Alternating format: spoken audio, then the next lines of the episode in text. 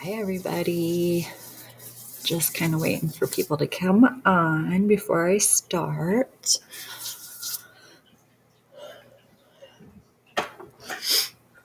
I love it. Thanks for coming to my page. Open to the Universe, QHHT. My name is Jennifer Martinez. I live in West Yellowstone, Montana, and I'm a practitioner for QHHT, which is Quantum Healing Hypnosis Technique. This technique was developed by the late Dolores Cannon. Um, she's amazing. Yep, I lo- absolutely love this technique. It's um, it's an eye opener. It's a awakening of the soul. Um, it's super gentle. Everyone can do this technique as far as go under. Um,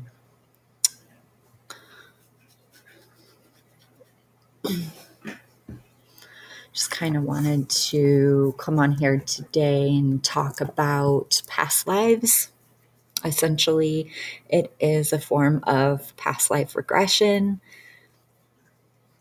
Really, just meaning that sometimes energy gets left from the other lives and gets brought into our current life, and we don't really realize that. That causes obstacles and things like that in our life. So, going to a practitioner and clearing those things away. Um, that way, essentially, you can live your best life. Um, and it's time now for us. It's a great time to be alive. It's a great time to experience these things. I am a light worker. I do more than just QHHT. I do Reiki and um, and I love it. And it's great. And I'm soon realizing that I am a motivational, inspirational speaker. I love it. I love building people up. I build myself up every day. It's already changed my life in the last week. I have more motivation, more excitement in life. So I really appreciate I, I just appreciate the universe and appreciate being alive. Yesterday I kind of talked about guardian angels. That was absolutely amazing. And yes, so today, past lives, um, as a practitioner, um, we practice on each other. And with that, I have experienced several of my lives, my soul's lives, because obviously not me, Jennifer, have lived those lives, but my soul has. And that's a part of me, and which makes me who I am today. All of those lives. And I was just listening to someone else that was explaining how we're all on a parallel life, a parallel time where even our past lives are our current lives. Um, there is no past, there's always here and now, which is incredible. I love that. Gets me really excited thinking, whoa, all right, I can do this. I can explain it and endure these lives and take bits and pieces from those lives and bring them into this, like confidence and outgoing. And those are really my weaknesses. If I ever were going to say if I had weaknesses, um, yeah. And so this builds my confidence just talking about it. So I've had um, a session.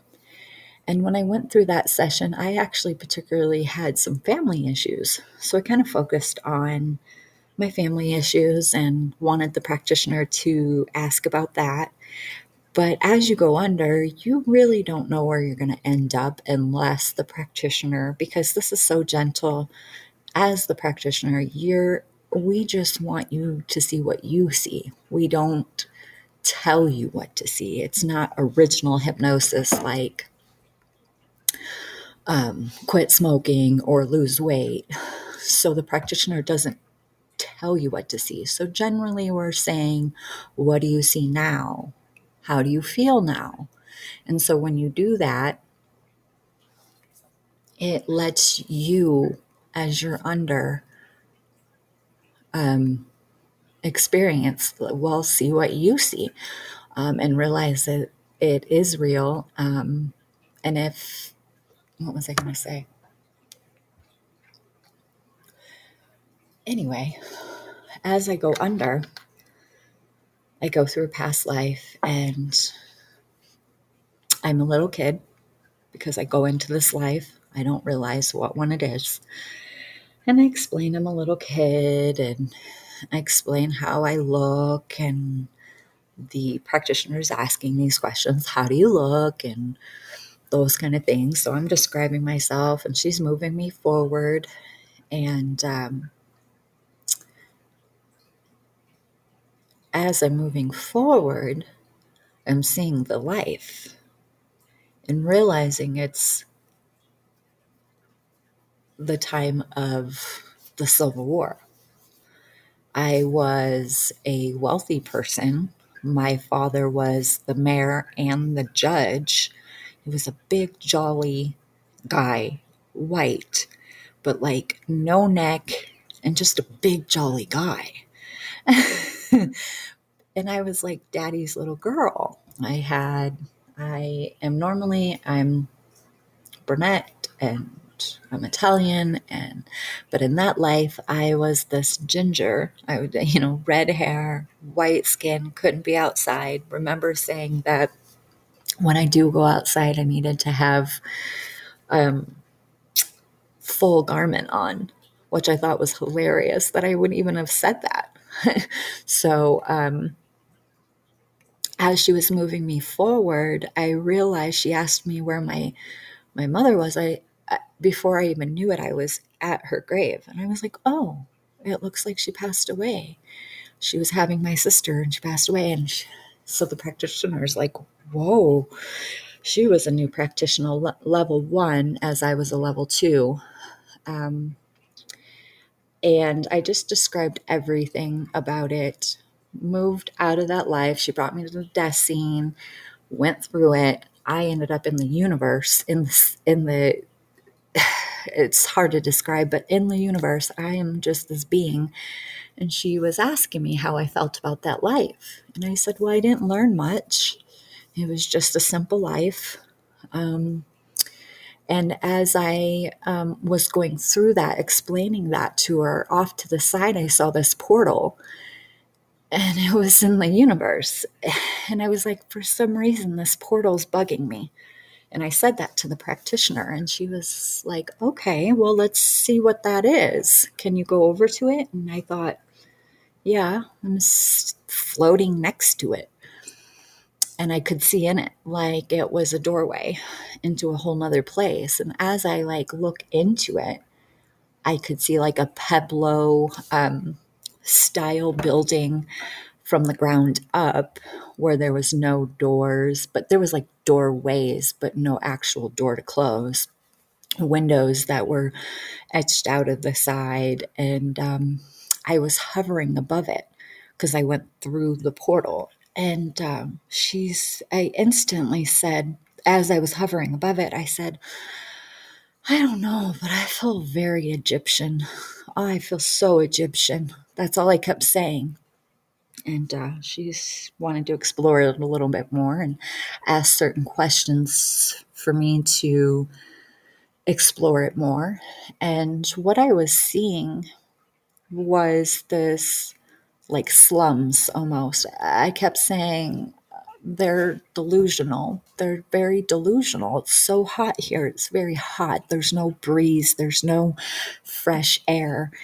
I feel very restricted, is what I kept saying. And so she released that um, sensation so that I could carry on and keep talking about what I was seeing.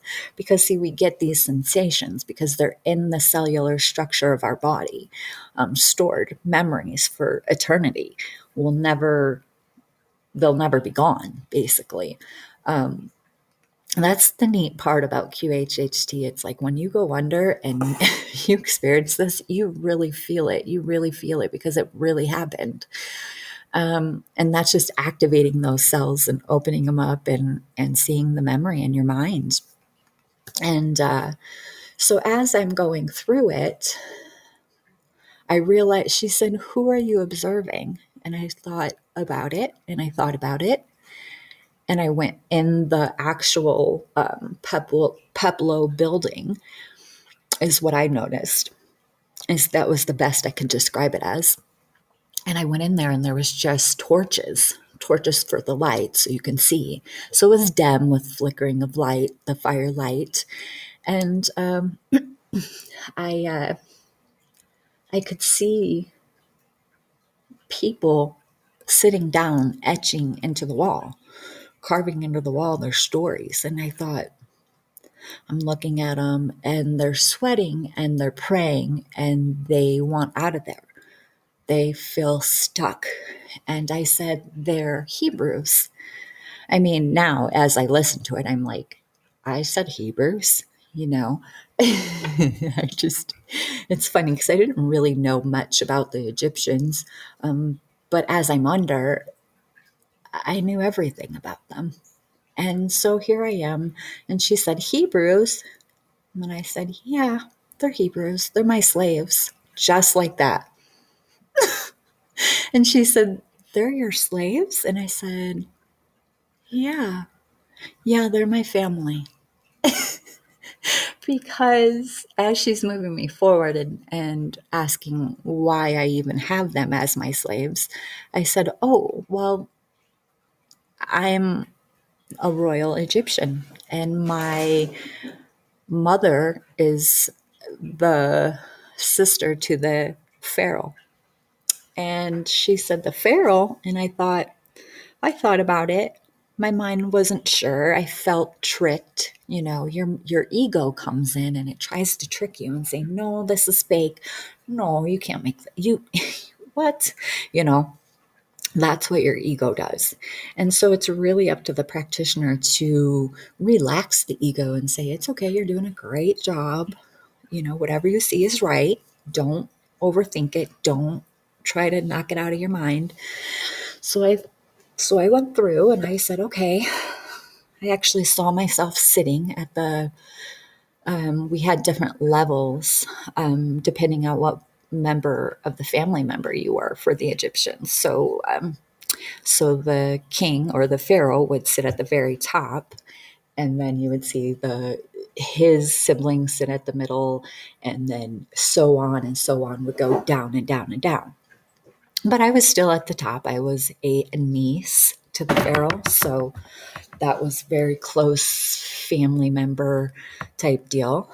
Um, and as I'm going through this and seeing it, I she she um said, "What happens next?" And I said, "Oh no." I was like, "It looks like the pharaoh died." And his son, who is way too young, is going to be pharaoh. And she thought, Oh, what do you mean by that? Said he leads with his mind and not his heart, and he knows nothing. He is very, very young. And I looked at him. Like I literally was up there and I glanced at him, and he gave me this, like, don't mess with me look. And I felt very scared. And I, t- I said that out loud and so, um, you know, the practitioner is like, okay, and that is the practitioner's job is to basically um, let those feelings go, you know, and let you just observe it without any of the feelings and sensations. And um, so I said, um, it's like walking on eggshells. He makes you do things that you could never possibly think you could do, um, horrible things. Um, and so as I move forward, I could see the pyramids being built because she asked me what I was doing. And I said, Well, I'm not doing anything. I'm just watching from the top, from the top, watching down, watching the Hebrews uh, finish the pyramid.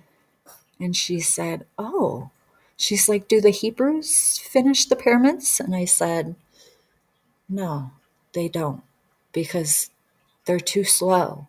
It's taken them hundreds of thousands of years. Like I made it like it took them forever to build just a little bit of the the pyramids. And um, when I would see the Hebrews, I uh, basically said that they were like ants.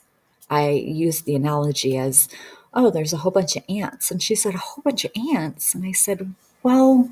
That's what the Hebrews look like from where I'm sitting. And she's like, Where are you sitting? And I said, Well, as the royal family, we sit at the very top, shaded, fanned with a fan. Someone's fanning us. And we eat from and drink from gold gold plates, gold cups, gold, everything was gold. And I was beautiful. I was decked out turquoise and gold, but mostly gold. This is the crazy part. I actually felt like it was really heavy.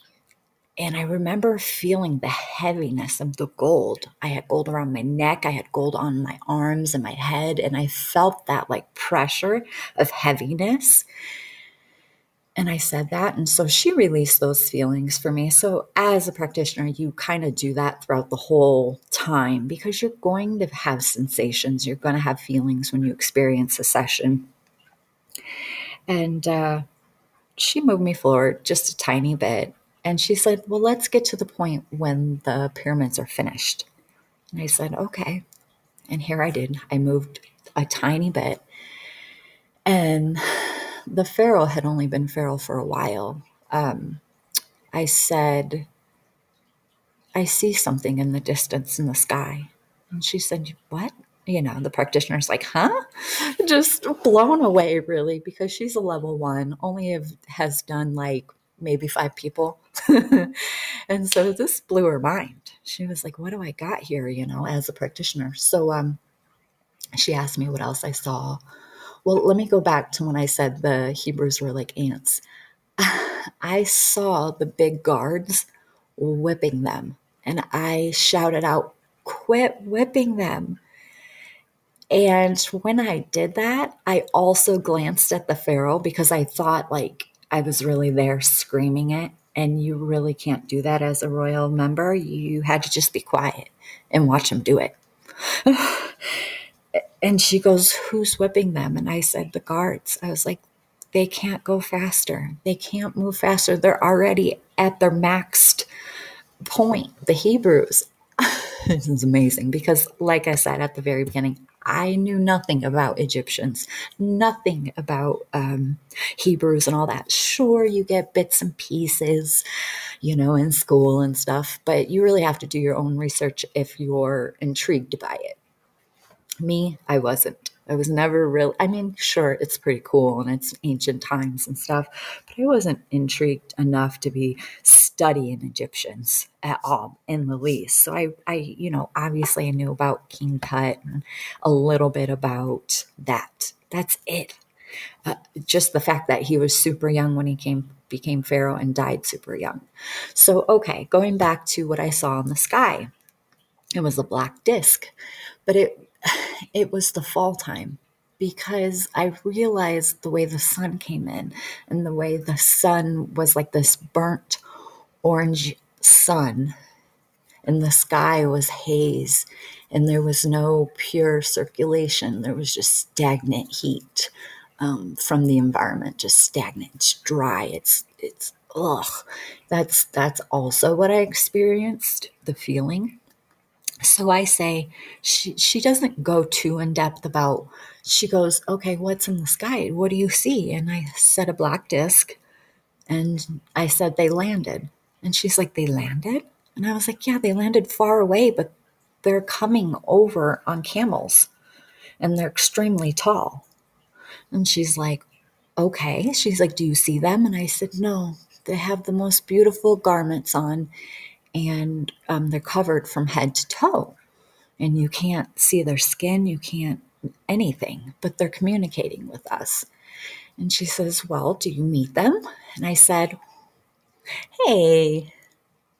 Um, so, and I said,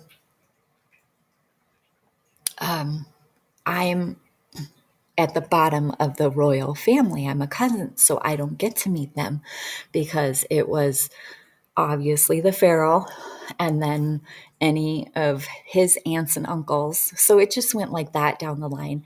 I could see them from a distance. I could see that they were extremely tall. And there was just three of them. They got off the camel, they greeted us, and they said they could finish the pyramids.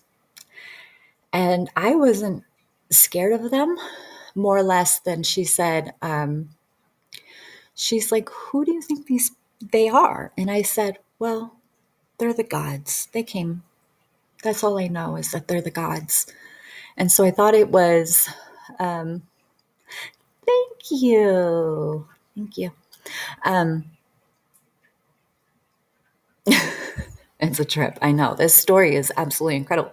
The, the crazy part is it just all came out so naturally as I'm under and as the practitioner is talking to me. That's why I love QHHT, quantum healing hypnosis technique. Just wanted to revise that, what technique this is. It's by Dolores Cannon.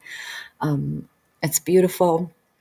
So as I go under, okay, as going back to them coming off, and there's just three of them, and they're going to finish the pyramids. They, she said, how do they do it if there's just three of them? And I said, well, I was like, hmm, I'm looking, I'm observing, because there's still my being observing the story. Um, movie, I don't know how you want to present it as what you see, you know, if you want to say a show, a story, a movie, any of that. And I'm looking and I'm like, oh, I was like, they levitated up there. And she's like, they levitate it? And I said, yeah. And I say it with like it's fine. It's normal. Like I'm like putting it up there. And she says, Why are they doing it? I said, Because it has to be a perfect alignment. It must be aligned perfectly. And she's like, What's it for? And I said, Communication. So it was a lot of was a lot of that. Um, anyway, um, as she keeps moving me forward, I said, it's a sad day. And, she, or not necessarily a sad day, but like a day of a funeral or something. And she's like, what happened? And I said, the Pharaoh died. He died. And I kind of had this sense of like relief, but then like a sense of, oh no, who's next to lead? Um, and she said, how old was he? And I said, I don't know his exact age. Young, young. I would say he's just barely a man and I didn't know much about King Tut or anything like that. I didn't understand it. And uh, as he was Pharaoh, also I left out that my we all had slaves as the royal family. We had to because we we didn't have to lift a finger. We didn't have to bathe ourselves. We didn't have to feed ourselves. So I let I had 10 slaves. I let them go because she asked me where my slaves were. And I said, I freed them in the middle of the night. She said, Oh no, what happened? She I said, It's like they're the king. They control everything the Pharaoh does. It, it controls literally everything. Um, and I freed them, and the Pharaoh found out that mine escaped and he thought it was fishy because they really couldn't escape. There was nowhere where for them to go. yes. And um, so she said, Well, can't you just not have um, slaves? And I said, No, because I don't know how to cook. I don't know how to do anything. That was the sad part that I'm saying these things and I did not know any of it. Like I ended up standing in front of the kitchen where they like had all this the women slaves down there just doing the whole cooking for the whole royal family and it scared me. I I was scared. I stood in front of it and like I was like I, I don't I don't know the first thing. I don't know where to go. I don't know how to get the food. And uh so she moves me forward. That's when then I said it was a sad day because the Pharaoh died. Because basically, we did everything the Pharaoh wanted us to do. I walked on eggshells. It was literally walking on eggshells, life or death. That's what I said. I was like, this is no regular walking on eggshells. This is like you do it or you die. And that was embedded in me, like that fear, because I see it now in my life. Like when I listen back at my videos, I'm like, oh my gosh, like I sometimes have issues of being so kind to people where I'm like walking on eggshells so I don't make anyone mad. And I recognize that now. Um, and uh, so he passes away. Here comes like the other. I, you know, I couldn't really pinpoint if it was part of like the government or whatever you want to say for the pharaoh and like the whole crew of people telling each other what to do and and whatnot because i said as i got older i had to it was like a point of you must do this or we'll take your life. You'll be next. So i actually became a i guess you would say sorceress someone who um, would use hypnosis to kind of put you under a little bit because we wanted the body to be absolutely preserved perfectly. So when the egyptians would would harvest the organs um, out of bodies and stuff and put them in jars for the gods. You know that whole scene. Um, because I did a little research after I woke up and I was like, oh my gosh, yeah, they took organs and put them in jars. I was like, what the heck? But when I went up, when I got to that point, I saw myself as this gorgeous Egyptian woman who was fully mature and fully almost evil. I became then evil. I kept saying delusion. I was delusional. I felt delusional. I felt very hot. I was in the pyramid and we had this one spot where we would do the sacrifices. And as I was walking, I had a torch in my hand and I'm walking down this hallway that was so big. I look over and I see the um, the f- guard, you know, you know, in the Egyptians where they have like the the the dog face and they're like the guards and stuff. Well, there's two of them, and in the middle, cut out, was the slab of marble and I had uh, Hebrews as my slaves. I had two, and I made them come with me. And they had lights and whatnot right there. And uh, when I looked behind me, I saw this sweet little girl. She was a Hebrew. She wasn't an Egyptian. And it's like I felt everything. I, I, I, felt the screams. I felt the evilness of me. I started crying, and she's like, What's wrong? And I said, I've taken a lot of people. I've taken a lot of people. And I just bawled because I could feel their screams. I could feel their, Don't take my life. I could feel it all. But I was, as that person, I, it was them or me.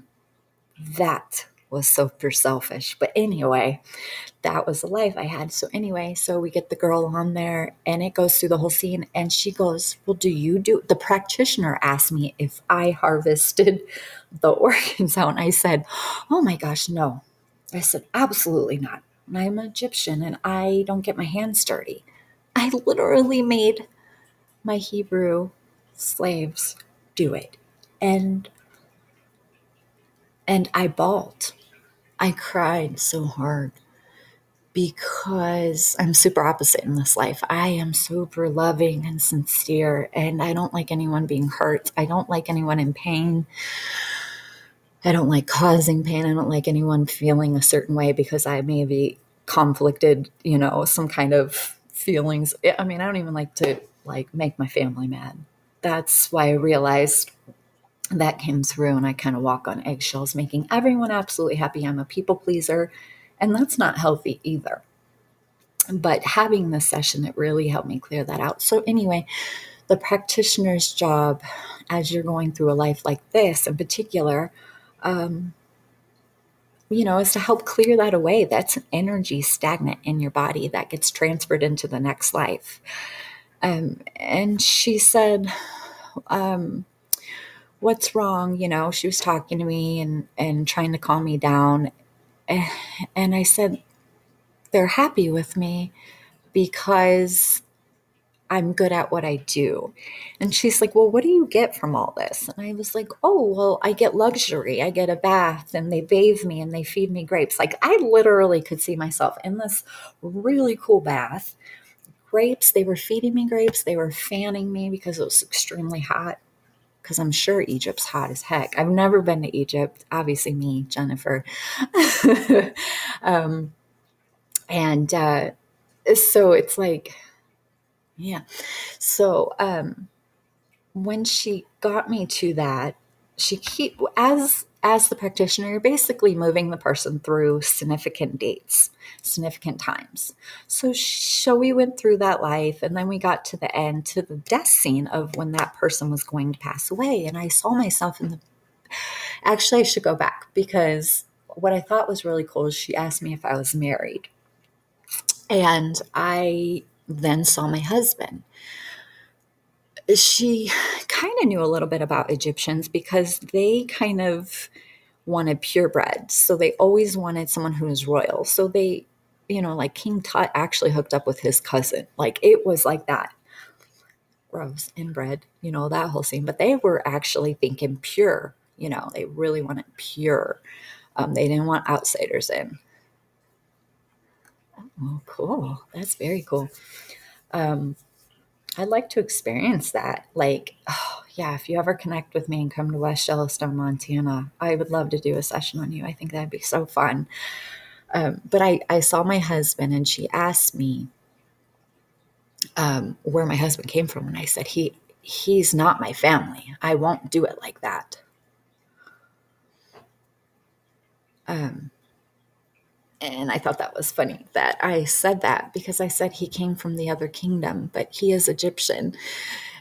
so I didn't really understand that like as me listening to that. I do I would love to like indulge a little bit more, but I didn't need to. And I saw that I had two sweet kids and I remember reaching my hand out and like coddling their chin and being like, "Oh, they're so sweet." I had a little boy and a little girl and I said, "Oh, adorable." and then, um, you know, just as I moved forward, and then she took me to my desk scene, I was actually in bed and uh, dying, of course. That's the end of that life for that person. And um, she said, What do you see? And I said, I kind of cried. And I said, I see all the people that I've taken their life. They're here for me. They're here for me, is all I could say. And I said, I also see my son and my daughter. My daughter's holding my hand, and my son's standing in the back of the room, and he's wanting me to die because, as Egyptians, if the parents leave, then they become in power, basically. They become in control of what's going on. Um, I thought that was crazy. And I kind of read about it and they really do do really did do that. And um and I said, I don't want to die. And she said, Why? And I said, Because they're all here. They're going to take me. They're going to take me. Like I had this fear that I was maybe going to hell. I don't know.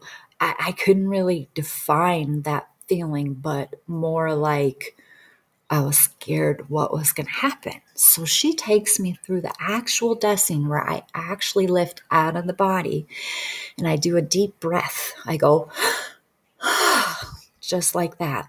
And I floated out of the body. And she's like, How are you? And I was like, Oh, I was like, That was easy.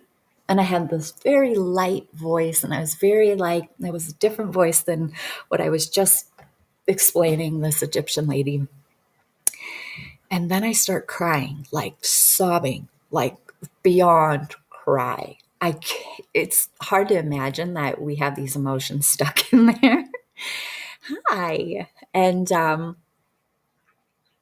and she said, "Are you okay? Like what what happened?" And I said, "Everyone I took, all those lives I took, they told me that they were sorry. They're forgiving me and they're showering me in this beautiful, gorgeous, magnificent white light. And all I could do was cry because it was so powerful, and it was so beautiful, and it was so, what a relief. I mean, literally is how I felt. What a, a relief. Um, it was this energy that just needed to be relieved, released. And oh, it felt so good. So now in my life, I, I kind of like look at, listen to my stories, listen to my sessions, I mean, and, and really I try to understand if anything I can like release other stuff, you know, release how I feel. Kind of like what I was saying before is like I um walking on eggshells, for instance, she didn't clear that out for me. So, as a practitioner, we need to clear those things out for people so that they don't hold on to it. Um, because I kind of still did it, like walking on eggshells, like I just said, people pleaser. I don't need to do that. That's not healthy to be a super people pleaser. a little bit is great, you know, being a kind person and a good person, obviously, but not going overboard and giving yourself some good decent. Uh, yeah, exactly. Empowerment, right? So, um, I, I appreciated that is like listening to it, and I appreciate my higher self and the universe for guiding me, um, and letting me see that life and letting me know that's kind of where that came from, and I just held on to it. I am. Thank you. I appreciate it. It's like every day that I've worked on myself and um, got me to this point, I, I just, I know now that I'm a light worker. I know now that I'm an old soul. I, my soul's probably been around, help create this earth, help create the air, help create the planet. I realize that in life now now how magnificent we really are. Before that, I mean, I always just lived a regular basic life. I'm from Detroit suburbs, so I, I actually lived a very, I lived in poverty, period. That's just how I grew up. Um, Italian girl, you know, my family was broken. My dad left my mom, you know, that whole scene. It's, you know, now I look back, it's no problem. Then, as a kid, I was like, oh, this is devastating. How could this ever happen? But, you know, now I realize, wow, it's so perfect. Like, before I came into this life, I wanted certain experiences. Obviously, I see them now and I can only appreciate them now. Um, that's why I love QHHT because it's really helped me expand my mind and open myself to the universe and know that what came out of me with the Egyptian, know that that's right. Mm-hmm. And know that, yeah, I am. I'm more confident than I ever have been just by acknowledging I've been through all that. It's awareness, I suppose. Yeah, awareness is absolutely magnificent. Thanks for coming on and joining me. I always appreciate having people on here and um, and I love your comments. Yeah, super great. Um, I really like it. I think it's neat. Yeah, so past lives, they're incredible. We have some of us have none. This could be our first life, literally. And you see those people, they absolutely struggle. You can see people struggle. You can see them that they like life is literally hard for them. It's because most likely they've never lived a past one. Because when we live all these past, we've lived all these past lives, they help us on how to actually even be human and and what it even feels like to even be in a body. It's like it just goes like my life has been pretty good because I I mean I function pretty well in society. I don't get depressed. Um, I get confused. but I don't get myself down too much. Like I said before, this, I, I was always a people pleaser. Um, now I've realized I can do that at a different level. And I suppose that I've kind of blocked myself from success and I blocked myself from wealth um, on my own. It's, you know, it got in my way and I, I started judging and I started judging myself, being comparing myself to others. And, and that's really not the case to be doing. And I think ever since then, in the last year, I can see the transformation of myself. I can see the, um, you know, because you always try to look in the future to your higher self and and see your very best self because essentially we're all meant to live the best us we can live. Um, that's why we come down here. We have free will. We can choose what we want. And that's incredible. And we're all entitled to wealth. It's how we hold it. I've realized that you know i grew up in poverty so i held it like oh there's no way i could be because i don't have a talent. But what does that really mean you know? I mean my daughter she she just listens to like people who play video games on on youtube and they just do it and they talk and that's it. And those those kids are they're not really doing anything but playing little video games and stuff. Yeah it's it's a trip. And so i i'm like if these little kids can do that i mean i can do this and i can spread you know and be a motivational inspirational speaker and um, tell people about qhht and do reiki. Yeah. Yeah it's um it's incredible. I i love the fact that no matter what if you want the universe on your side, the universe is on your side. It's literally that simple. I feel like we complicate everything as humans tend to do. if it's not complicated, it's not right. And it's like, no, that that's wrong. If it's simple, it's right. It doesn't need to be complicated. I never thought any of that stuff needed to be complicated.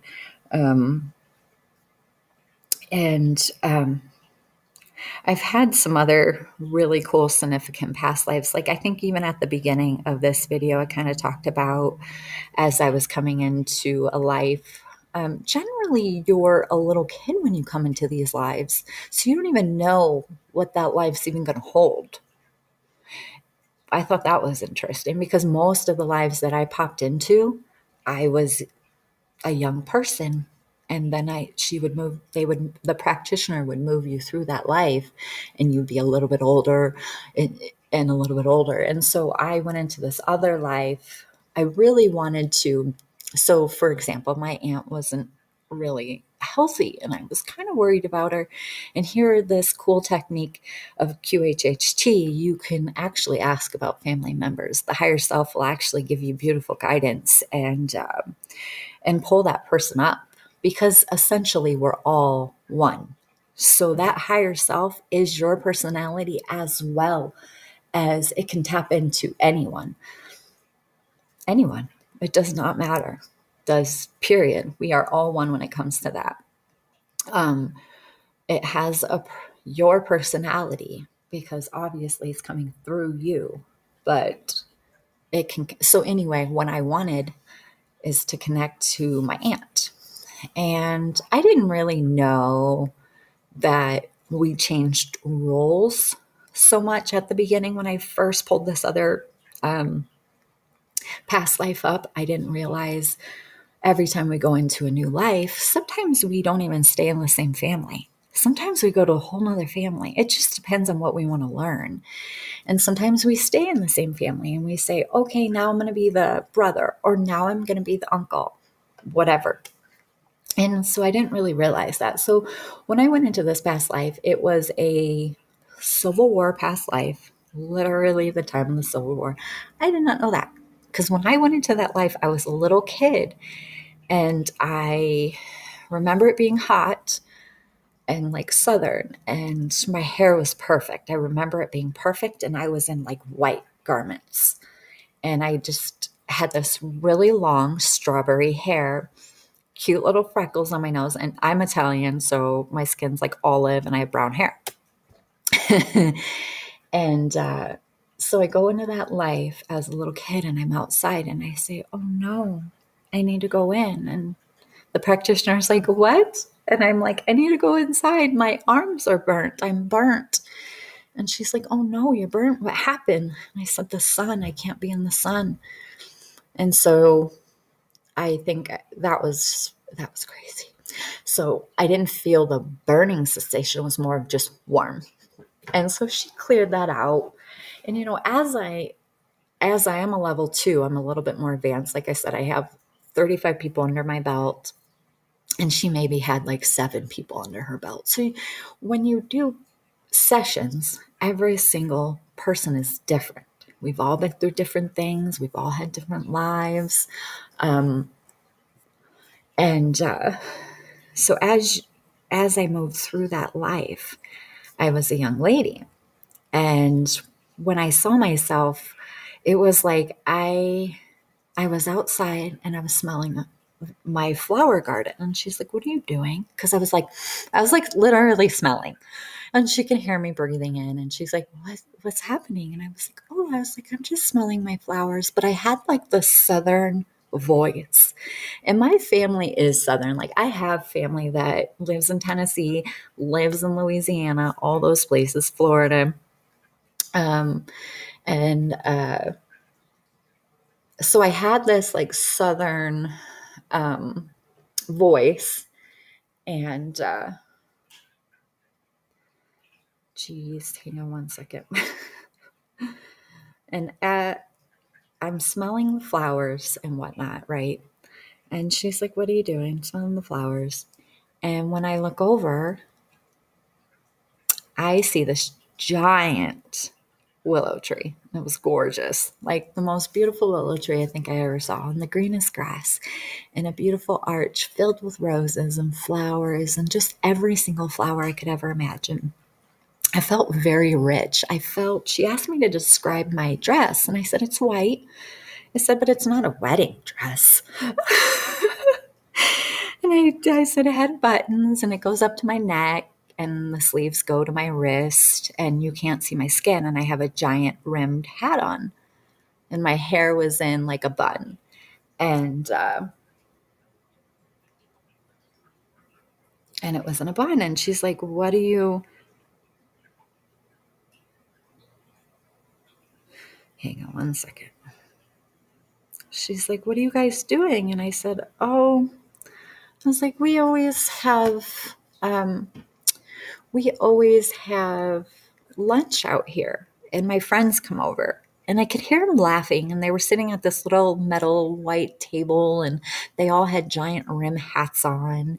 And all I was excited about was smelling my flowers and I realized I had brand new boots on and they were the new style but they it was crazy. And I described them and all that stuff. And they really were that time. Like when I looked them up, I was like, holy crap. this is amazing how what comes out of you, what life you've lived. And I said, Well, they're not really my friends because they're just fake. So they just and she's like, They're just fake. And I said, Well, they're only my friends because of my dad. And she's like, Because you're who's your dad? And I said, Oh, I was like, Oh yeah, my dad and I could see him, and he was this like jolly guy, and he um, was a mayor and a judge where we lived, and so that must have put me at elite level. Did not realize that, nor did I even really explain that because I realized she asked me to describe the house, and when I it's so weird when when you do that the person ends up right in front of the house. For instance, I ended up in front of the house when I was in the backyard, like within seconds. And I was like, oh, this is a gorgeous house. It has pillars. And like, it was like one of the back in the day pillared white house with, with black shutters, just your original Southern gorgeous house the people lived in. And I said, oh, we have a, a slave. Here I go again with the slave. But literally, I realized because in this life, holy crap. It's it would blow my mind even say what so anyway at that time I, I even said i was like yeah she's our slave but she's our family. I said that because i said we treat her like family. And uh and she says and i said yeah she's bringing us some drinks and we're having I couldn't tell what we were actually eating, but I could tell that um, we were drinking like a juice that, like the the lady, our lady, the maid, would like. I said, well, it depends on what season it is. Sometimes it's grapefruit, sometimes it's like ice oranges. Like I said that, and I said some, and I said I really hope that I can have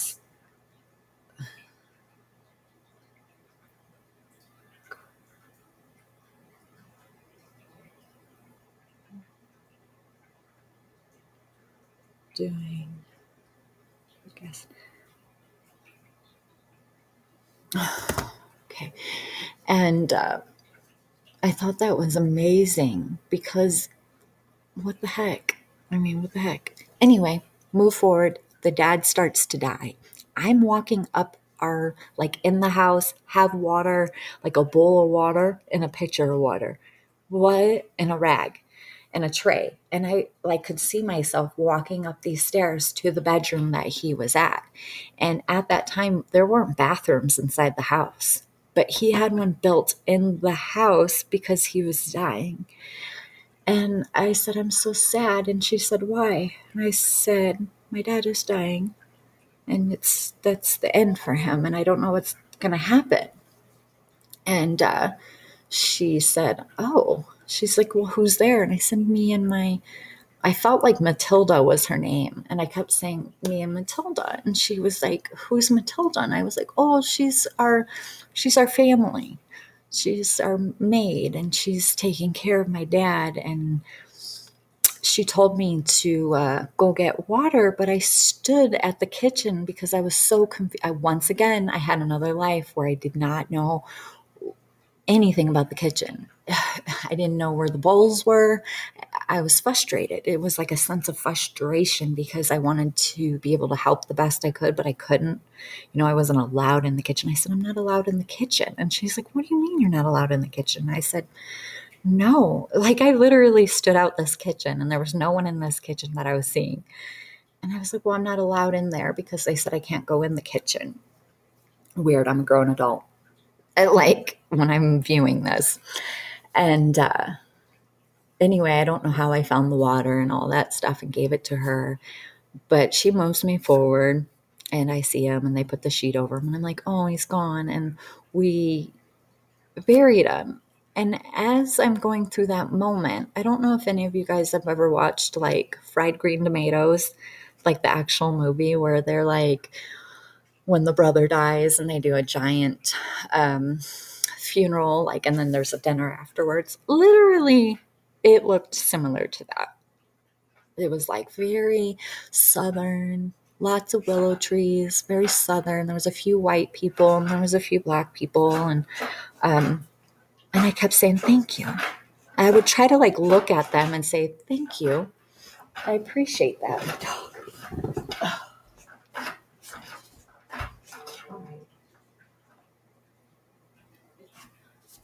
my dog was literally having a dream. Um, I was like trying to run in his dream. Funny. And I just kept saying, like, thank you, thank you for helping. Thank you. I really, really want you to know. Thank you. And she's like, Who are you thanking? And I was like, Oh, I was like, that's Matilda's family. I was telling Matilda's family, thank you for making the food and thank you for helping. And and I was standing next to Matilda. And so I went through that life. Then I went as I was getting older, I wasn't very much older. I would say maybe early 50s. And um, I was dying. And she was like, because I was like, oh, I'm in bed, I'm sick. And she's like, you're sick. And I was like, yeah, I think I'm dying. And she's like, oh no. She's like, how old are you? And like, basically wanted to figure that out. And I said, Oh, I'm not that old. I think I'm 50. Or I said, I am that old. 50, I think. Like that. and she said, Who's taking care of you? And I look over in bed and I look over and I see this sweet lady, Matilda, our maid. Go through it. She takes care of me. I love her like a mom. And I say that. I'm like, I love her like a mom. I love her. She's so sweet. And she's, she said, I don't know what I'm going to do if you leave. I don't know where I'll go because we took care of her. We, and so the practitioner is like, Well, how old is she? And I said, Oh, she's very old. And I said, And the practitioner said, Very old? How old is that? And I said, Hmm, probably like 70. Which I'm thinking back then, you really didn't live that long. Like 70 was super old, probably. But she looked so young, like she did not look 70. And uh, I thought that was interesting. It kind of blew my mind a little bit when I said that. So we went through that. She took me through the death scene. I lifted out of the body. Once again, a breath. That's it. Inhale and out. And I literally drifted out of the body. And I was like, oh, that was easy. And she says, How do you feel? And I said, Amazing. And she's like, well, what did you, what did you learn from that life? You know, what did you take in from that life? There's always a lesson and there's always a purpose. And I said, Oh, I see her sadness. And she said, Whose sadness? And I said, Matilda's. I see Matilda's sadness. She doesn't know where to go after this because we took care of her and she didn't really have to live a bad life as at that time there was slaves.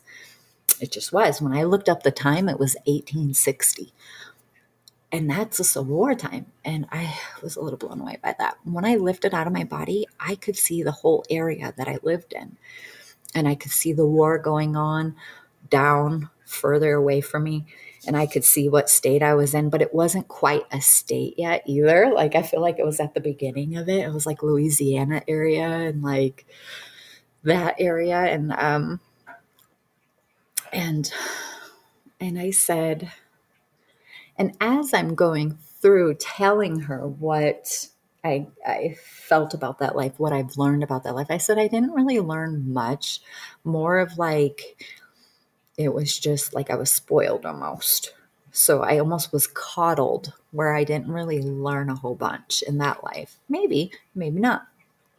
And uh, and I said, "Oh, well, Matilda is Jennifer's aunt, Brenda. So my aunt, who I love, her name's Aunt Brenda. I love her like, oh, in this life, in this current life I'm living. And my higher self says, "Oh, well, that's Jennifer's aunt." That's why she loves her so dear. That's when I realized the role changing because I'm like, what? What the heck? Um, that kind of. yeah, that just kind of like blew my mind as far as um, how we live these lives and they it's like back to back to back. We really don't wait to come back. We want to come back immediately. We just have to come up with a plan. And uh,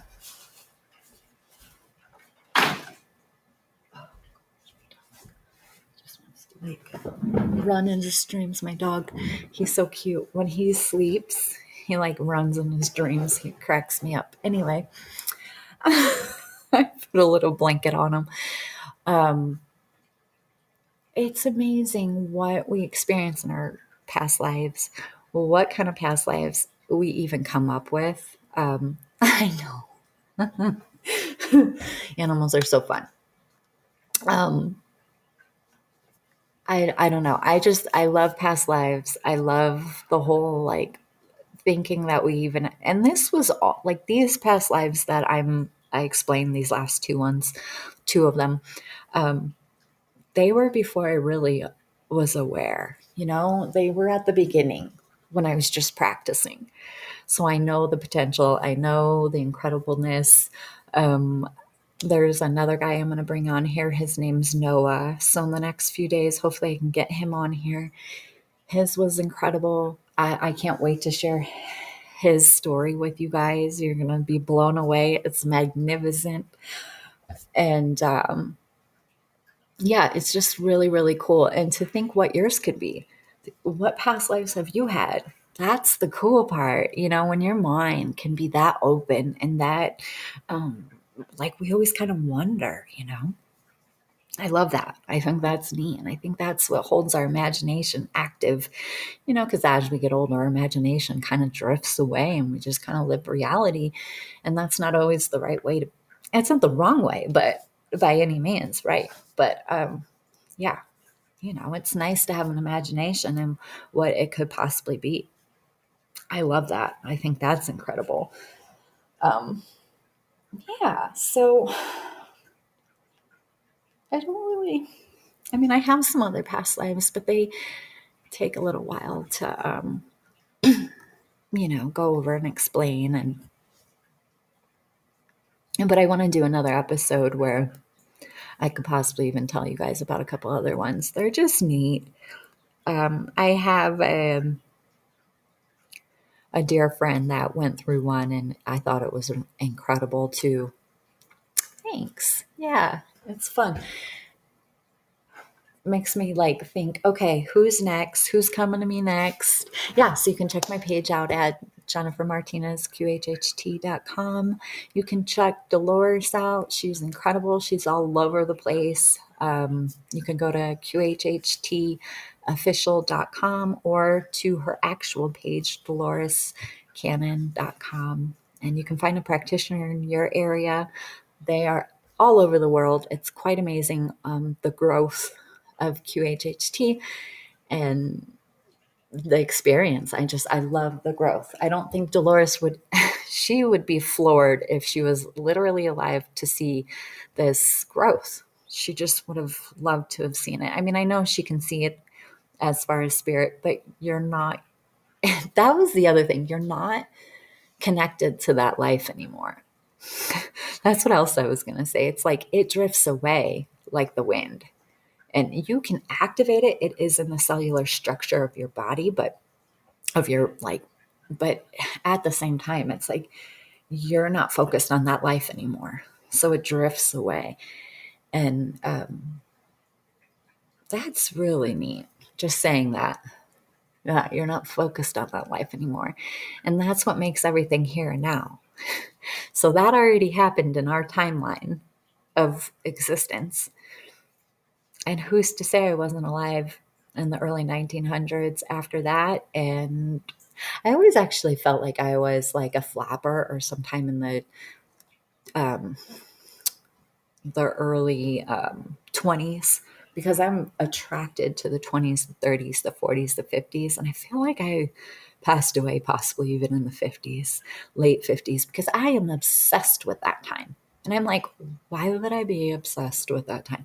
I always feel like if you're obsessed with something or have a sense of feeling of something, it's because you've either lived that time, you've experienced it, and don't doubt that. That's what else I was going to say. Because if you start adding doubt, then you might as well forget it, you know, because it's it's crazy.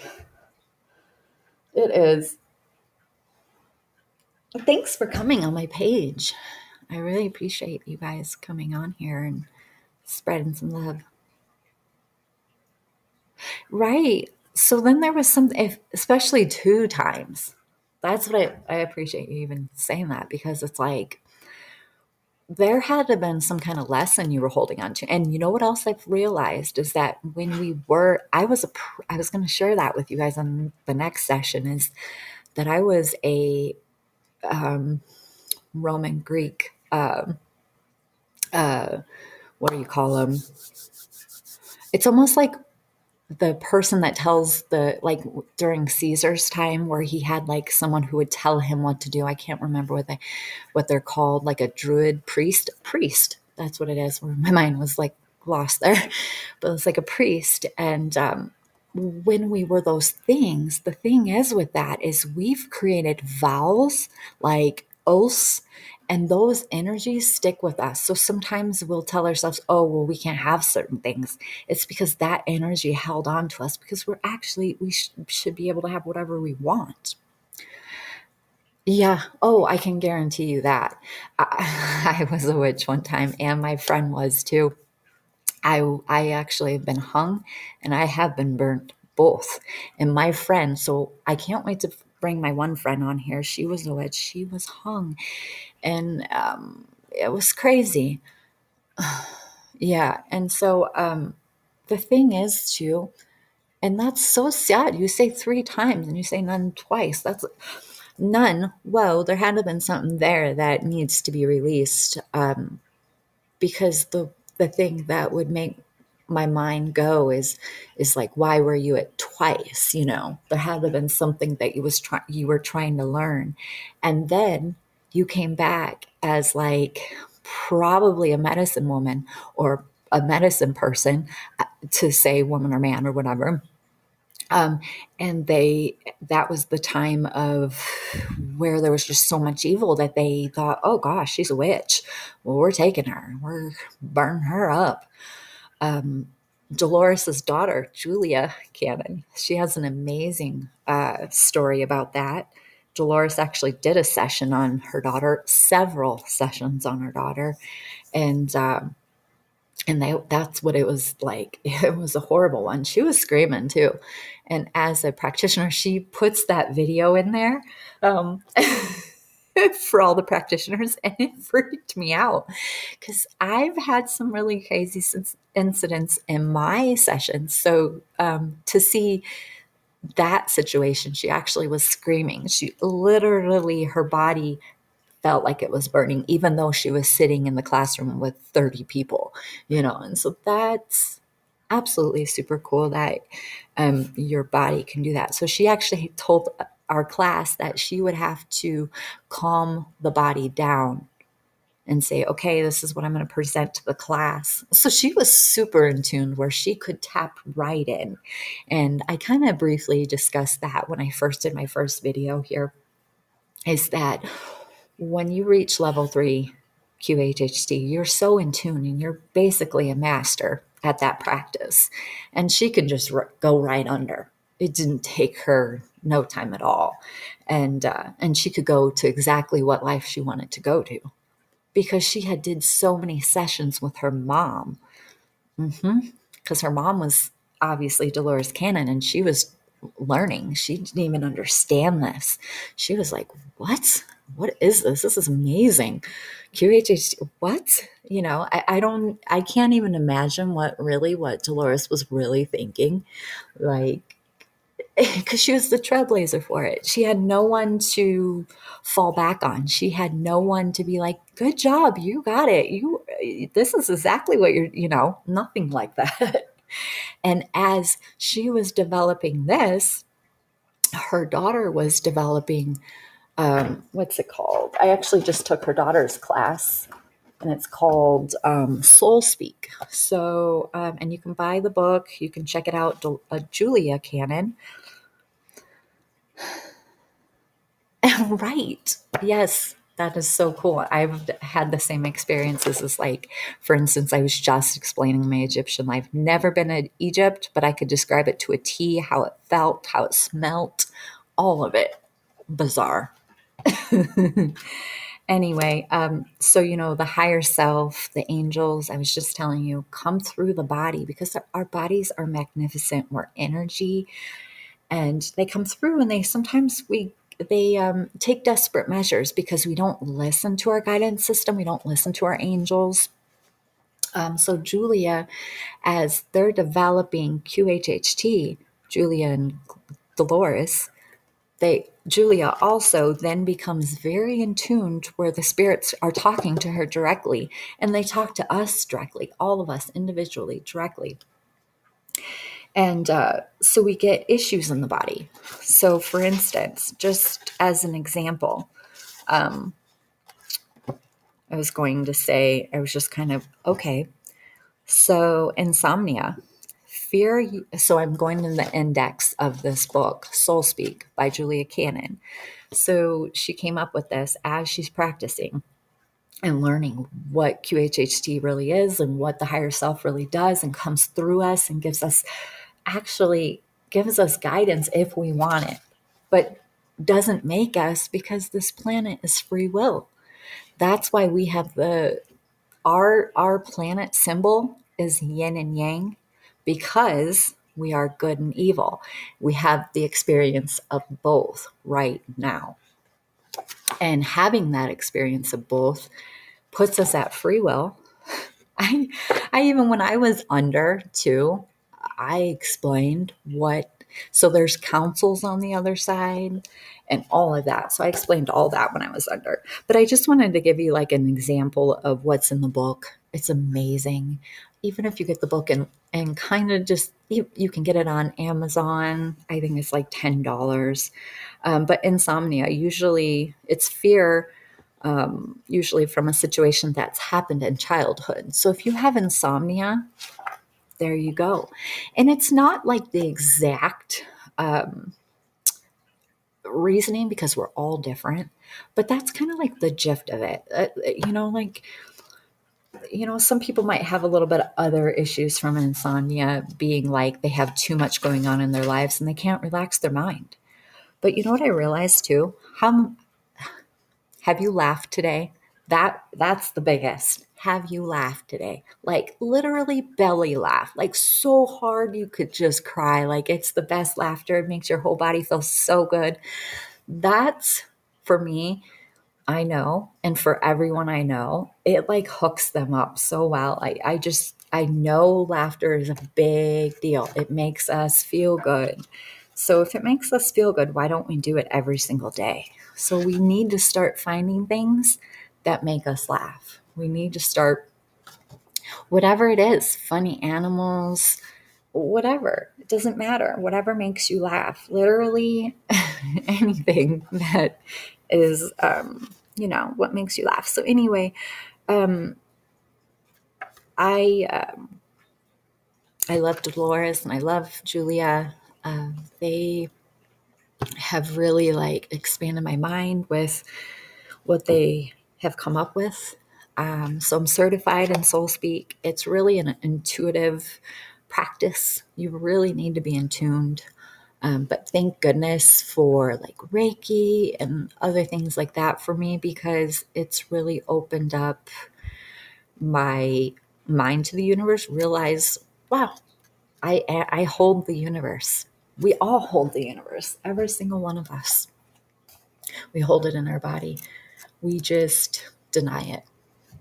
It's magnificence.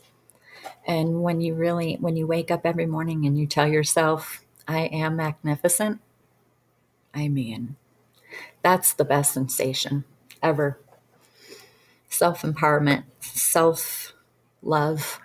I think it comes down to just truly putting yourself first. I mean, you don't have to be selfish, but like, I mean, to a point where you're healthy, you're happy. Why not? And you know, I've I've always judged myself. Oh, I'm you know, I don't look near as perfect as some other people online or I don't have the best voice as some other people online. But when I stopped doing that and started giving myself self-love and self-care by like diet, exercise, and it's not really even diet, it's just eating good. It's eating healthy and clean and fresh. Um, and actually, I stopped worrying and I stopped, you know, there was so much fear. I, I realized I was an empath and I was absorbing everyone's fear and everyone's doubts, which then in return, I was fearful and I was super, like, I was so doubtful. It was terrible. It was like, no, I can't do it. You know, I was, it, that's pathetic. And it, it was like, as soon as I stopped that and I said, no, I am worthy. I'm pure love. I'm magnificent. And when I started doing that and exercising and meditating and just loving on myself, absolutely loving on myself. Yeah. Yeah. It's um but it takes your own initiative. You know, it takes your own self to say, you know, cuz here comes the ego that's all that's what the ego does he's like oh no no no you'll be fine eight to five, miserable life, at least you'll be alive and eating. You know, that's the ego. but it's making a beautiful blend with the ego saying, Thanks for keeping me alive, ego. Thanks for leading me to the good stuff. Um, and and putting good people around me and putting good food in my mouth and loving myself. I've here it is literally a week of straight doing it, the universe has no choice but to offer the very best to me because my mindset's that way now. I tell myself that I can do anything, and I am. I think you make it definite when you say, I am. And um, I've realized that. And it was like more empowering. It was like, oh, yeah, this is it. I am healthy. I am.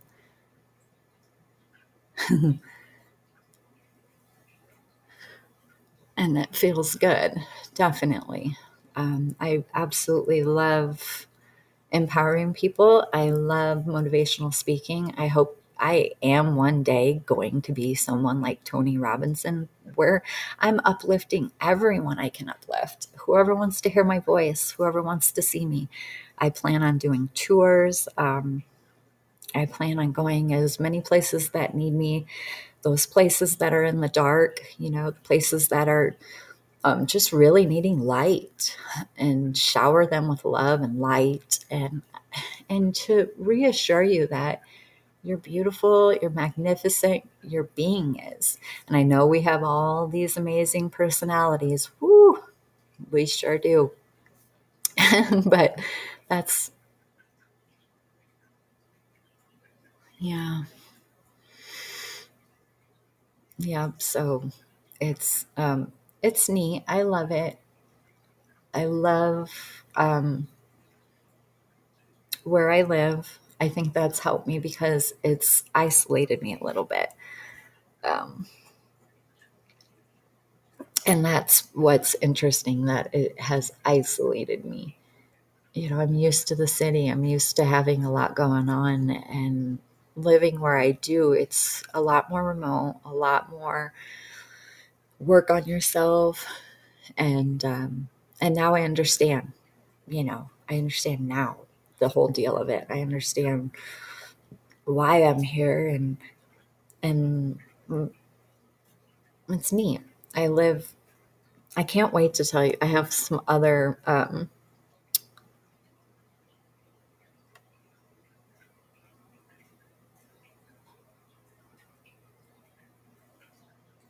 I know, I thought about that.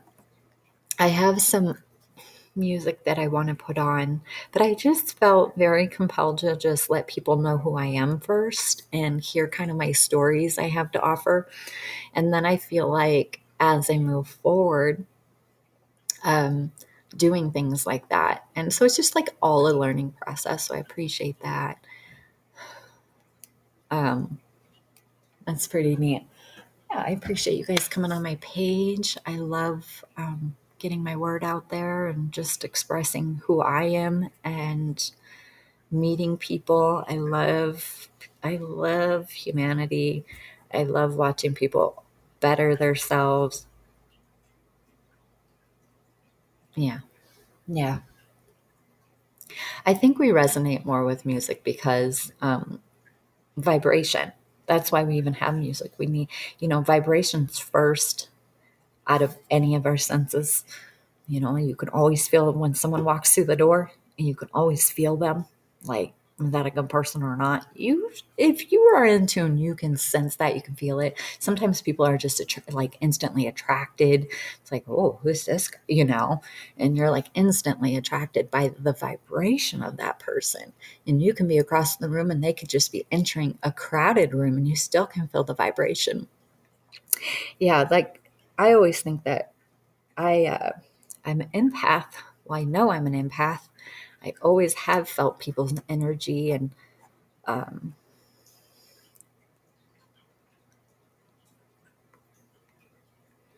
yeah, it's neat. Yeah, past lives, they're neat. Which these past lives, it's hard to imagine that here we are, right here and right now. We've probably have all had lots of past lives, or you wouldn't even be listening to me. I've realized that because a lot of the new souls, they don't even look for stuff like this. It's usually all the old souls that look for stuff like this because essentially we're all trying to be the best we can be. And sometimes that's by listening to other people and building ourselves up and and um, whatnot. So, thank you.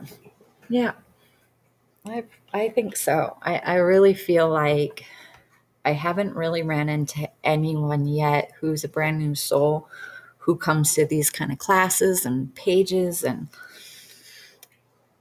the one girl I have done who was absolutely a brand new soul, she had a friend who brought her to my page. So I thought that was interesting. It's amazing how the angels work and how they guide you to where you need to be. And sometimes it's going through other people to say, hey, like they'll literally go through other people to give you a message, or they'll go through your car to give you a message. All sorts of things you'll get. Like, just pay attention to that today. Just see how many messages you receive from your angels. I think that's a good good challenge because I think it puts you more aware, it puts you more in tuned, and your angels love stuff like that.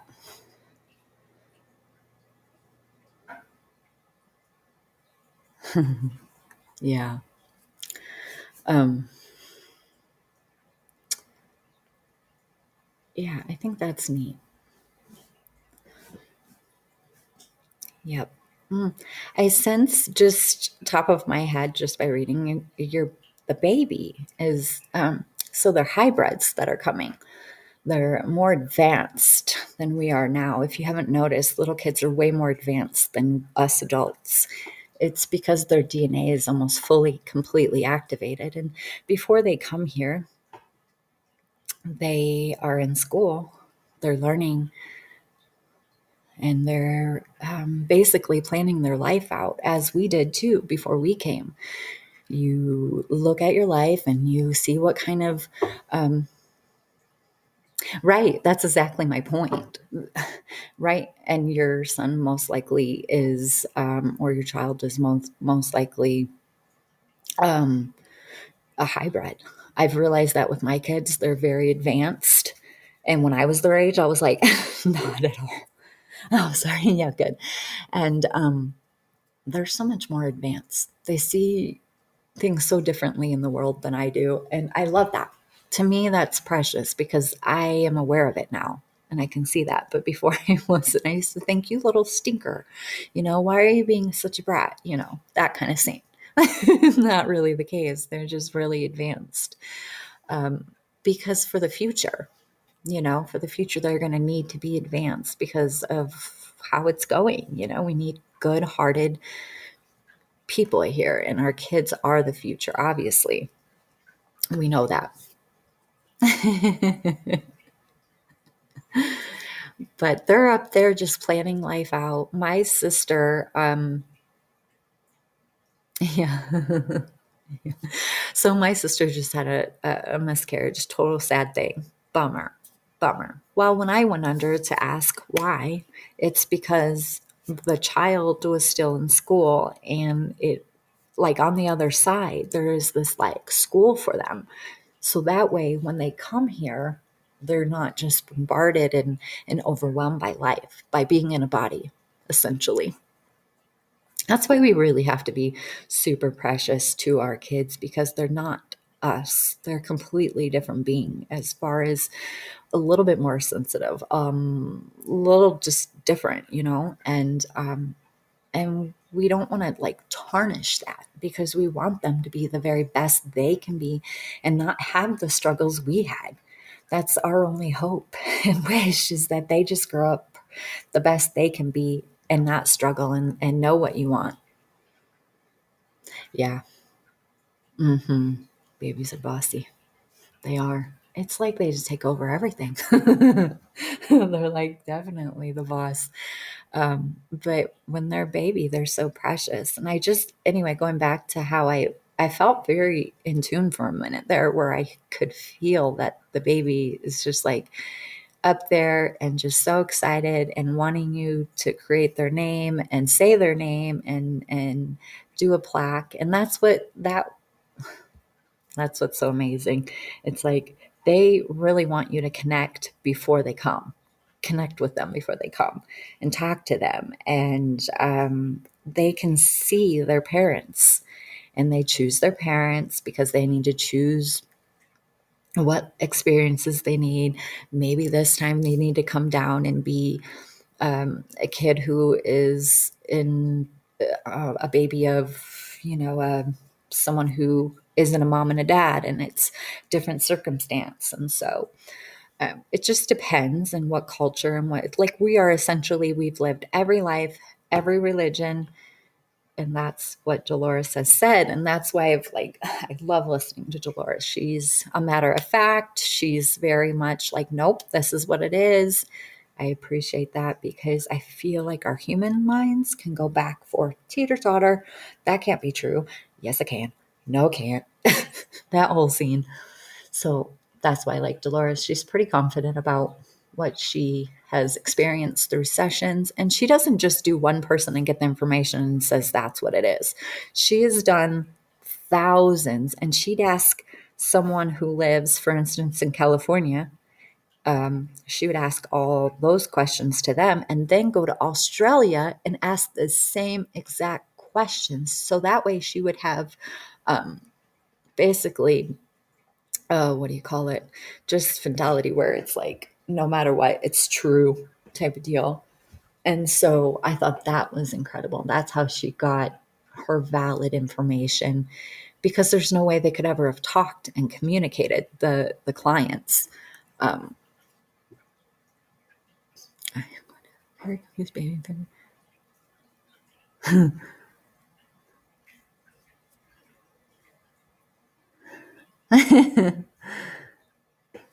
right. And he's and the baby's probably laughing like, "Oh, it's so funny. My family is so funny. I can't wait to be a member. I can't wait to come down." And um and oh, that's neat. Yogi Bear. Hey, I live in Yellowstone. I live right next to Yellowstone National Park. So that's our little Jellystone. so we always laugh and joke about that because there's been incidents where people have eaten at picnic tables and a grizzly bear comes out. We're like, oh, there's Yogi. so that's funny you said that. Uh, and it's neat because most likely, most likely, even your baby has lived multiple lives and has already experienced those things, and they give you the idea. And that's the other thing. They put ideas in your head, and you don't realize that because you're like, "Oh, where did that idea come from?" Sometimes it's from the uh, the baby that that baby's hanging out with you. Yeah, isn't that amazing? When you doubt, it just erases everything. It's like you you take away the excitement of life when you doubt. And it's more exciting to have to think, oh, yeah, I'm, you know, connected to my baby before my baby even comes, and I'm I'm talking to my baby and whatever, and and it's like, yeah, if you just keep that alive, your imagination, and and before you know it, that that's what I was going to say about my sister is like her message was to connect with her baby and that her baby was going to come. It was just the baby needed to learn a little bit more before the baby came down. And I saw her baby and I saw her cuddling her baby. And so um, the higher self just doesn't lie. It sees what it sees and it tells you. And that's why I love QHHT. I think it's the I think it's the neatest thing that has ever been created, really. Because you could just run with it and it is the beginning of times for light workers right now and um, will be just as important in the future as like a doctor a therapist. Those techniques will be gone and they people will be relying on practitioners who do reiki and practitioners who do qhht and just self-healing practices um, because essentially we can heal our own selves. We can talk to the other side. When people pass away, they don't leave us, they stay. They're right there. They won't leave you. Nope. Nope. If you want anyone connecting to you that has passed away, it's so simple to just think of them in your head. And that's how you bring them to you. Just put them in your head. And when you do that, they appreciate it. It's, you know, the other side's the same way. They leave the body and they have to then learn how to connect to the physical. So they're on the other side trying to connect to the physical. Hi. Um, and so it's a learning process on both sides. You know, it takes us a little bit of learning process to realize that we can connect with something that isn't even visible to us. I think that's the biggest deal is not doubting ourselves because we can't see it, but we should be able to feel it and we should be able to believe that even though we can't see it, it's there. I mean, most people believe in Jesus, and which I do too, definitely. I actually had a life during that time when he walked on earth. I was going to share that one too. Um, and I'll probably just share that one tomorrow. Um, just time wise, I essentially have to go to work after a little while, but um, uh, it's neat. It's neat because see, you believe that he's there. You believe there's a God. You believe maybe not the human God. One thing I realized was like I listened to my inspirational speakers too, and they said, "Oh, well, here's God," and showed a picture to some him, and he goes, "No, that's a, that's you. That's a human. Like God is no human. God does not have a face. God is not male or female. God is pure, beautiful, magnificent energy." And we are Him. It's like if I have to use Him because I don't have to use something, and um, it's like we're a part of God, and and that aspect, that's why I say we are magnificent. If we hold God in us, we are magnificent. Yeah. Oh, I love Morgan Freeman. He's amazing. Yeah. He's he's very amazing. I, I value his views. I love listening to him. So there's just a few people I love listening to because some people you just have to resonate with them, you know, and I definitely resonate with him. He came from poor, you know, didn't have anything, worked his way up. I, I love his story. He has a magnificent story. Um, tell me about your guys' dreams. Anybody had any magnificent dreams that could have possibly feel like you're in a whole nother life, whole nother you know like do you guys have any experiences like that it just seems like you guys are very in tuned very you can feel things sense things. Um yeah i don't know. I just was curious about that. Um what else was i gonna say? Yeah i'll uh oh oh. Do you just sleep very I get Oh. I would oh, I wish I could do a session on you. I think that would be so neat to see. Curious. Yeah. Yeah, kids are amazing. Wake up. Yes, I love I love their stories because they're so active. They're um we travel, so when we sleep, when we really so I feel like for instance, let me go back to Poe. You do you laugh enough? Do you stomach laugh enough? Like where you are laughing so hard, it feels so good to your body. Just curious if you laugh enough. There we go. I kind of just felt that instantly when you said you you hardly dream because that instantly was like my intuition. I can connect to people and I feel that about you. It's like, oh, she needs to laugh a lot more. She needs some laughter. Practice that laugh super good. Like find something that maybe a cute little baby who's silly, or maybe the cutest pets ever who are just silly, silly. Whatever makes you laugh, just practice that a little bit. Practice by getting a really something that gives you great laughter and joy. Um, but kids are amazing. I love listening to. Oh, good. See, I, I felt that with you. I when you said that, I instantly felt that like connection where I could just feel like, oh, um, good. Yeah, good. I'm excited for you to try it. Yeah, I mean, it's joy. I mean, it doesn't hurt. So it's like, why not try it, you know? but I love when my girls come up with their dreams because essentially, like I said, our soul does not sleep. It does not need to. Our bodies need to. Yes, and that's probably why I feel you're being when you're open like that. I'm open. So we're already connected. Like I said, we we're just connected as we are one. Um, with the collective mind like that. So I just instantly felt that with you. But I feel like if you practiced like laughter every day before you go to bed, even, um, I bet you would sleep really well. And I, I bet you would dream really vivid um, you can even activate your visualization by even before you go to sleep. Um, but just by like seeing things in your mind, activate it by like seeing what you ate, seeing maybe what trip you took last, or yeah, yeah, so that's great.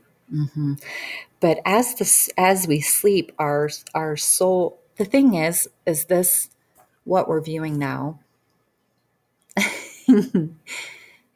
but what we're viewing now is um, in our lives. Um, I just mean like we need our sleep. We need it. It, it rejuvenates us, makes us feel good. It makes us re- makes us just feel good. Um, and and we go places. Our soul travels. Like last night, I dreamt, and holy moly, I went somewhere else. I was with a whole nother family. I um, it was bizarre. I believe I was in Florida. Here I am in Montana, and I was I woke up and I was in Florida, and I um, it was just bizarre, and I didn't I didn't like who I was with, and I didn't. So it's funny how that how those yeah. So deja vu is definitely like you've already done it, definitely. Yeah. I, I've realized that with deja vu, I'll get deja vu and I'm like, oh my gosh, I've already done this before in another life, or I'm connecting to a parallel life. You know, we have parallel lives. Yeah, it can be like, it can really throw you off.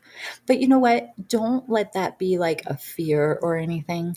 It just shows you how powerful you really are and that you can connect to another life, another parallel life, another time. Yeah. Oh, oh, you have a lot of energy. Seizures are energy. You have a lot, a lot of energy. You're very vibrant. Yep. I kind of wondered. Yeah. So I had a friend who did a session and he he had seizures. He had epilepsy officially. That was literally what he had. And that's literally what is it, it was like he was young, a kid having seizures, and then as he grew up, he was just curious why he had epilepsy. He didn't have any more episodes, but um it's essentially um, your energy in your body that you didn't release. And see, we're very powerful. We hold a lot of energy, and we actually come here to be self healers and and practitioners for these things, Reiki, all those kind of things. Yeah. Yeah. It's like once you control that energy and you really use it for good, you will never have a seizure again, ever. Yeah. Yeah. And, you know, it's just practice. It's just being aware of um, taking care of yourself like that because we're magnificent. We're like these angels that come down here with this amazing, beautiful light and power. We have so much power.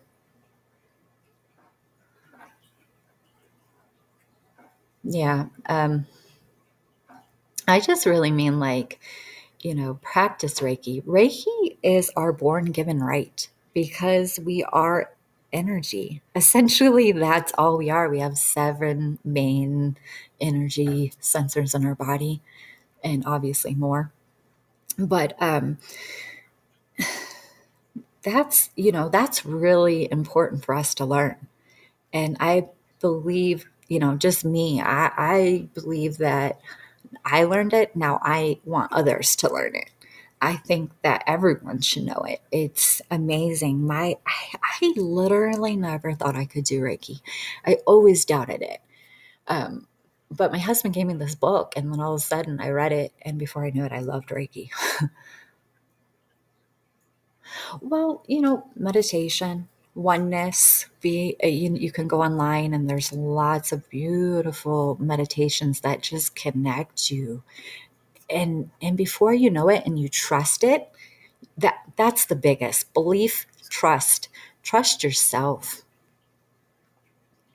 Yeah. Yeah. Trust yourself. Feel it. Just feel that energy and maybe hold your hand to your heart and and and ask your angels like i said yesterday is like they're there for you because you know it's already a challenge to be in a human body let me tell you you know it's not easy being a human.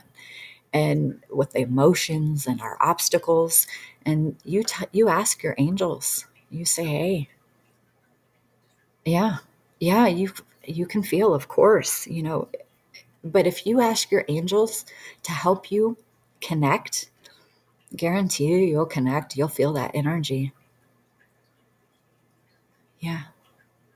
That's really important. We really want to before we go to sleep too is to relax our mind. Sometimes we've just had our whole day on it.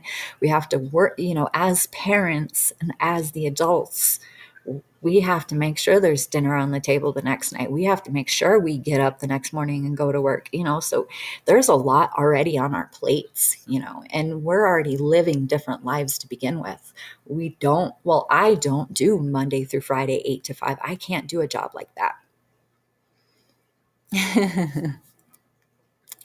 yeah and and be nice to yourself you know you you know you don't really deserve the doubt you don't really deserve being hard on yourself you know and remember that is that you don't deserve it and that you deserve good and that you deserve that flowing energy and i always like to say also too is at the end of my meditations and my reiki what i like to do is um, because at the beginning when I was first learning this, I never said it. And boy, that energy would just kind of almost be stuck in my body. I would have excess energy because I had so much energy.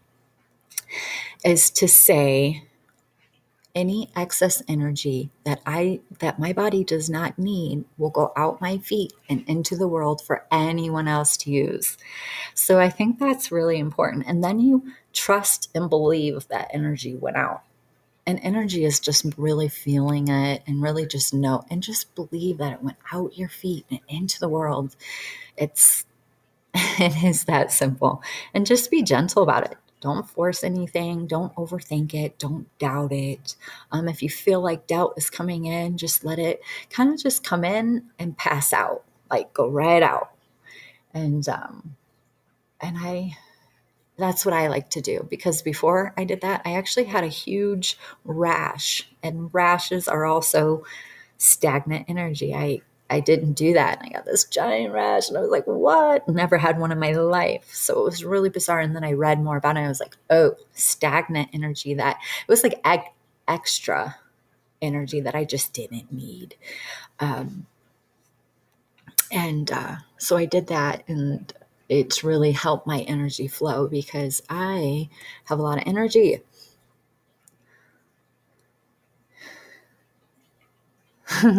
yeah. Yeah, that's okay. Yeah. You know, when you put, not to like doubt anything, but it's like when you just let those thoughts come in and let them go out, even if it's quick, even if there's a lot, you know, you, you get the habit of it, you get the routine of it. Um, you have to like navigate through life a little bit. What meditations would help someone who has ADHD? There's lots of stuff out there. So you could actually probably find a beautiful meditation that would be so perfect for you, that would fit you perfectly. And that's what you have to like navigate through. And so, if you can't, then you say, Angels, I need some guidance right now. I need you to show me a video that would help me with my expand my mind, clear my thoughts, give me good thoughts. And I think it's really just practicing good thoughts. I think a lot of us have hope, but then we doubt that right after. Yeah, me too.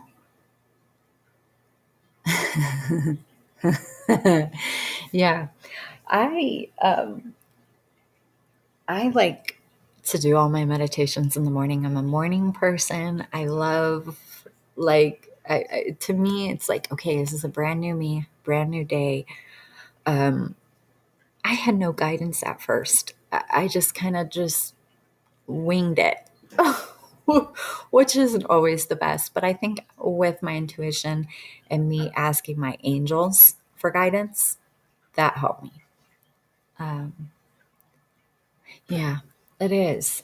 It puts you in this like perfect, um, it's almost like a, a autopilot hypno, you know, like you're on autopilot style. Oh, that's a great idea. Yeah. Yeah. We all have so, we're all amazing. We all have different ways of doing it because we're all essentially different. And I love that. So it's like that works for you. That's perfect. Um, yeah. I, uh, I have, it seems like for me at night, I my kids are in sports and activities. So I turn into the mom that has to pick everyone up and make sure dinner happens and make sure, you know, those kind of things happen so we can regroup and have a good day the next day. And so I tend to do that in the evening. So it's just like whatever works for you best. I know that'll shift and my kids will be grown and I won't have that. And it'll be a whole nother situation. Um, and I think that um, that's cool too. I think whatever works for you, you literally need to go with it, run with it. You know, and it's like if if that's perfect for nighttime, and then you just you keep, you know, you don't have to do the same thing everyone else has to do. You know, or the same thing people are doing. That's what else I've realized because I I was really bad about judging. I was like, oh gosh, I'm not good at it because I hardly meditate and I hardly exercise. But I just started doing me and stopped judging myself. wow. Yeah, I'm not a napper. Some my husband's a napper. He can nap all the time. I I don't know. My body just doesn't like it. wow, that's amazing. Yeah, I can't do very much coffee. I love coffee. That's like one of my favorite drinks. I just love love coffee. It's delicious, but I can't drink a lot of it. It makes me jittery. So sometimes much needed nap is much needed. um, yeah, my husband he loves to nap, but me and my girls we we don't. We do not nap. My girls are super busy. They're always, you know, school and sports and go go go and uh what just busy, what just overwhelming because I I get like that. I'm like, "Oh gosh, like I gotta go do this, do this, do this. And sometimes I just don't want to do all that stuff. So it's just amazing how um, we can go through life and criticize ourselves or say we're not doing this right. But I realized you can do this and that. Why does it have to be this or that? Um, I've realized that in life. And um, when you do that, I feel like it's less worry, less trying to get everything done and um, choosing what you want to do. And so um, I just kind of realized with my life that I'm going to start doing this and that um, and not getting overwhelmed, um, not worrying. I don't worry anymore. I've been practicing that. I used to kind of worry how does my husband feel? Is he going to be okay today? Is he having a bad day? I don't know why I would do that, but I would. Literally, it was ridiculous. And that just ages you. It just does. Worry just ages you, period. And when you stop worrying and you just trust that it's all going to work out and that it's our, and if he's just having a bad day, he's just going to have to figure that one out himself. You know, he's a really great guy. And, um, you know, just some things changed and he just wasn't happy. And yeah, yeah. Um, and he, uh, you know, I told him, I'm like, I cannot make you happy. You have to make yourself happy. And I think that's what I was meaning earlier is like self love. You've got to make yourself happy. No one on this planet could make you happy. It has to come within you. And it's like when you're the best you, and that's what I mean by the best you, you're happy. you can shower everyone with so much love because you're you're already completely full of your self-love because you don't no one can love you like you period that's exactly it no one can love you as much as you can love you i didn't realize that i was always looking for other people's love and feeling like I had no love. And I had to learn that. And um, yeah, it's amazing. It, it really is amazing. Um, perfect. Well, yeah, I don't know. I just thought of those few things to say, but um, I uh, realized that it's already almost been two hours since I've done my session, and I have to go to work here soon. So, thank you guys for coming on. I like love doing this, and I love talking to you guys and sharing my thoughts and views. So I really appreciate you coming on here and spending your morning with me. And maybe it's your night. Maybe I don't know where you guys are, but um, it's my morning. so I just appreciate you guys a whole lot. And you guys are all magnificent. And when you wake up every morning, or even when you go to bed every night, say, I am magnificent. Just practice that. Find some funny things, things that make you feel good. And it's not anything bad. It's all good, you know. Like, I, it's, you know, whatever. I don't know. Like, what do you mean?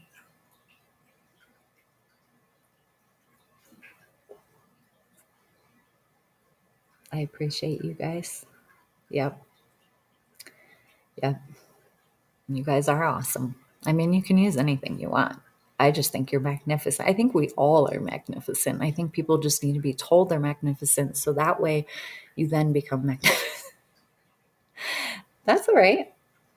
I love laughing. That's great. I, if anything, I'm the one person who always laughs at everyone's joke, even when they're not funny. uh, I am. Um, uh, I love laughter. I've always loved it. It doesn't take much for me to laugh. So, thanks for being silly. I always appreciate it. Um, so I'm just gonna try to do my shows every morning um, around this time. I always think so. like it doesn't take like like I said, it does not take much for me to laugh. I can laugh at the basic is or whatever jokes or yeah. Um, but my husband has issues with laughter too. He cannot find anything that really makes him laugh. So that's his challenge in life. Um, anyway, well, thank you guys again. Um, you can go to my page. I have a YouTube channel. If you haven't checked that out, you can. There's just a couple videos of yeah. yeah, he would just love it because I would just be laughing and he'd just be saying all sorts of things. Yeah, I love kids. They're awesome. Kids are just fun. I just, I love when they tell stories. I love when they um, are goofy. um, and they want to tell you about their dream or they want to tell you about their day. Uh, I realized I almost wanted to be a, um, my my daughter was like, "Mom, they need substitutes," but I'm like, "Oh, I couldn't teach kids." But I would just sit there and laugh with them and joke. So I was like, "That would probably not work." but yeah, I love kids definitely. I could only have two. Definitely don't need any more than that. I love other people's kids. I know they would. I mean, we would literally have a ball. We'd be like, let's have some cupcakes and some juice and just laugh all day. um, awesome. Well, thank you guys so much for interacting. Oh, that's awesome. That's cool. You have two boys and I have two girls. That's so cool. I love that. And my kids are opposite of each other. My oldest is very in tuned to the universe. I love talking to her about it. And then my younger one is like opposite. She just she's like, "Mom, I need to make um I mean, she's she's just different. and yeah, that's funny. Yeah. Kids are just they're a riot. They're just too cool. I mean, life would be so boring without them. That's awesome. Yep, my oldest is Jasmine and my younger is Emily. And um, yeah, life would definitely be boring without them. That's for sure. I couldn't even do it. Yeah, so that's awesome. Thank you guys again. Okay, I'm gonna wrap it up. I gotta go go to work. My day is gonna be gone, and I could stay on here all day. I've I literally can talk about this all day. It's so fun. Thank you so much. Hope to see you guys too tomorrow. You guys have an amazing day, and I hope you have lots of laughter and lots of good things come your way. Okay, bye, guys.